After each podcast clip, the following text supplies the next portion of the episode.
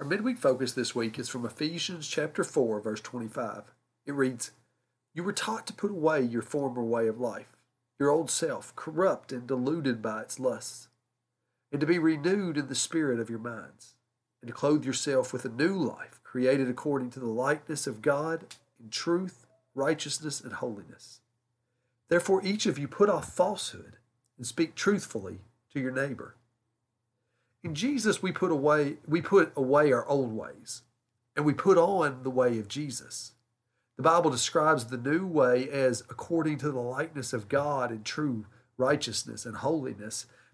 And then the very first thing he gives us as an example of the new way, the way of Jesus, is to speak truth. Get rid of dishonesty and lying. God is truthful. All his knowledge and words are always true. Our Lord is called the way, the truth, and the life, and we represent him. When there are so many lies out there in the world, we claim to carry the truth in the Word of God. When we lie, even if it's a small one, or we make a promise and we break it on purpose, we misrepresent our Lord.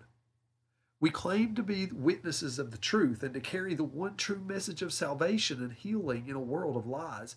But if people aren't sure they can trust us, they will not trust our message.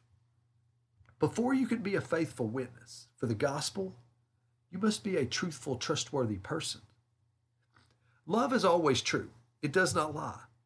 Truthfulness is the best way to live. Trust is essential to healthy human relationships.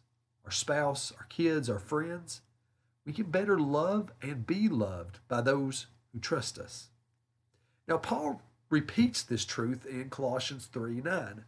Do not lie to one another, seeing that you have put off the old self with its practices and have put on the new self, which is being renewed in knowledge after the image of its creator.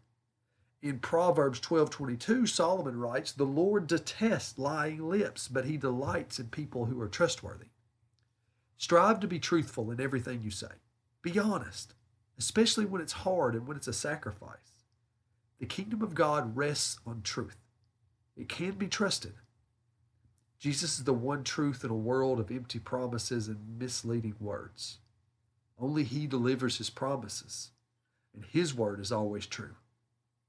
Be true and trusted in the deceptive world. Have a great week. Love God, love others, and tell somebody about Jesus.